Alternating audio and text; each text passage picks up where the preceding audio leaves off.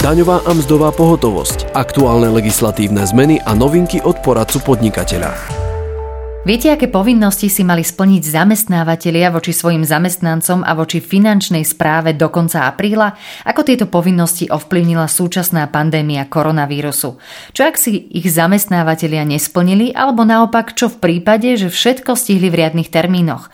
V aktuálnom podcaste Poradcu podnikateľa sa aj o tom telefonicky porozprávame s poradkyňou mzdovej pohotovosti pani Vierou Kubankovou. Dobrý deň, prajem. Dobrý deň, ja prajem. Hneď v úvode nám prosím pripomente, o aké povinnosti v apríli išlo a čo ak zamestnávatelia tento termín nestihli. Ešte predtým, ako budeme hovoriť o povinnostiach, ktoré mali byť splnené do tridsiateho apríla tohto roku, spomeniem dátum tridsiateho prvého marca, dokedy mal zamestnávateľ podľa pôvodných termínov povinnosť vykonať všetkým zamestnancom, ktorí ho o to požiadali, ročné zúčtovanie dane. Ak to vlastne zamestnávateľia v uvedenom termíne nestihli, tak sa nemusia obávať nejakých sankcií zo strany štátu, pretože zákonom číslo šesťdesiatsedem v roku dvetisícdvadsať o niektorých mimoriadnych opatreniach vo finančnej oblasti v súvislosti so šírením nebezpečnej nákazlivej ľudskej choroby COVID devätnásť sa vykonanie ročného zúčtovania dane posunulo z pôvodného termínu, teda z termínu tridsiateho prvého marca, na termín najneskôr do konca kalendárneho mesiaca nasledujúceho po skončení obdobia pandémie. V súvislosti s ročným zúčtovaním dane je zamestnávateľ povinný zamestnancovi vydať aj doklad o vykonaní ročného zúčtovania dane, dokedy je povinný počas tejto mimoriadnej situácie uvedený doklad vydať. Keďže pôvodný termín odovzdania dokladu o vykonaní ročného zúčtovania dane je v zákone o dani z príjmov stanovený na tridsiateho apríla, avšak samotné vykonanie ročného zúčtovania dane je v období tejto mimoriadnej situácie posunuté, tak aj odovzdanie dokladov o vykonaní ročného zúčtovania dane je posunuté a lehota je najneskôr do konca druhého kalendárneho mesiaca nasledujúceho po skončení obdobia pandémie. Zamestnancov, ktorým v rámci ročného zúčtovania dane vyšiel preplatok na dani z príjmov, bude určite zaujímať, dokedy im zamestnávateľ uvedený preplatok je povinný vrátiť. Samozrejme, zamestnávateľ je povinný vrátiť preplatok zamestnancom, avšak tiež až v období najneskôr pri zúčtovaní mzdy za druhý kalendárny mesiac po skončení obdobia pandémie. Skúste nám to ešte tak trošku bližšie ozrejmiť dátumovo, ako si to máme predstaviť. Napríklad, ak by vláda vyhlásila skončenie pandémie desiateho júna, o aký termín by išlo? Ako to teda môžeme vypočítať?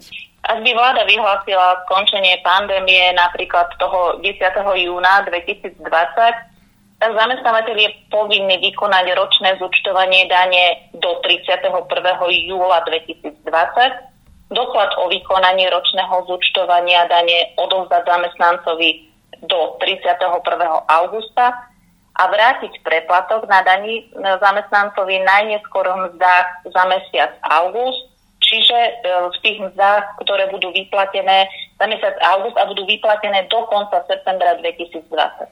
Takže keď to tak počítame, môžeme čakať približne na tretí mesiac od vyhlásenia skončenia pandémie, že by mohli prísť nejaké peniaze na účet. Áno. Čo všetko ešte zamestnávatelia v čase koronavírusovej krízy nemusia vykonať podľa pôvodného termínu? Spomínaný zákon vlastne posúva tie termíny, ktorých lehota na podanie uplynula v období pandémie.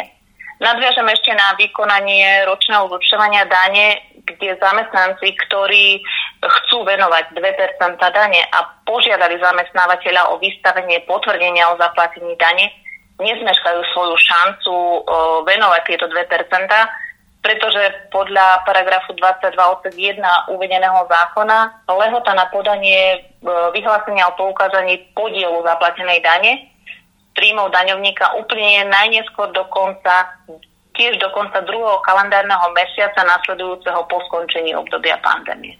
Spomínali ste, že zamestnanci museli požiadať zamestnávateľa o vystavenie potvrdenia o zaplatení dane. Kedy im ho musí zamestnávateľ odovzdať? No, v súčasnej koronavírusovej situácii ide o termín vystavenia potvrdenia o zaplatení dane najneskôr do pätnásteho dňa druhého kalendárneho mesiaca nasledujúceho po skončení obdobia pandémie. V nadväznosti na spomínané termíny ešte pripomínam, že aj termín na podanie ročného hlásenia o vyúčtovaní dane a o úhrne príjmov zo závislej činnosti je tiež posunutý a jeho lehota uplynie najneskôr do konca druhého kalendárneho mesiaca nasledujúceho po skončení obdobia pandémie a samozrejme v tejto lehote je daň z príjmov aj splatná. Môžeme si ešte na záver zhrnúť, ktoré povinnosti zamestnávateľa sa zo zákona posúvajú? Áno, môžeme, ide vlastne o termín na vykonanie ročného zúčtovania dane zamestnancovi, o termín odovzdania dokladu o vykonaní ročného zúčtovania, termín vrátenia preplatku na daní z vykonaného ročného zúčtovania, termín vystavenia potvrdenia o zaplatení dane, tiež termín podania vyhlásenia o poukázaní podielu zaplatenej dane a nakoniec aj termín na podanie hlásenia o vyúčtovaní dane. V rámci spoločnosti Poradca podnikateľa pôsobíte ako odborníčka na mzdovú pohotovosť a v pracovnej náplni máte aj telefonické poradenstvo klientom. Pýtajú sa zamestnávateľia v súčasnej situácii aj na to, čo v prípade, že stihli dodržať všetky termíny, o ktorých sme sa rozprávali? Áno, na toto sa dosť často zamestnávateľia pýtajú. Pýtajú sa napríklad, že čo v prípade, ak ročné zúčtovanie dane zamestnancom stihli vykonať v riadnom termíne, teda do toho tridsiateho prvého marca, či musia potom následne dodržať aj tie ďalšie pôvodné termíny, teda vystaviť potvrdenie o zaplatení dane do pätnásteho štvrtého alebo podať hlásenie do tridsiateho štvrtého a podobne.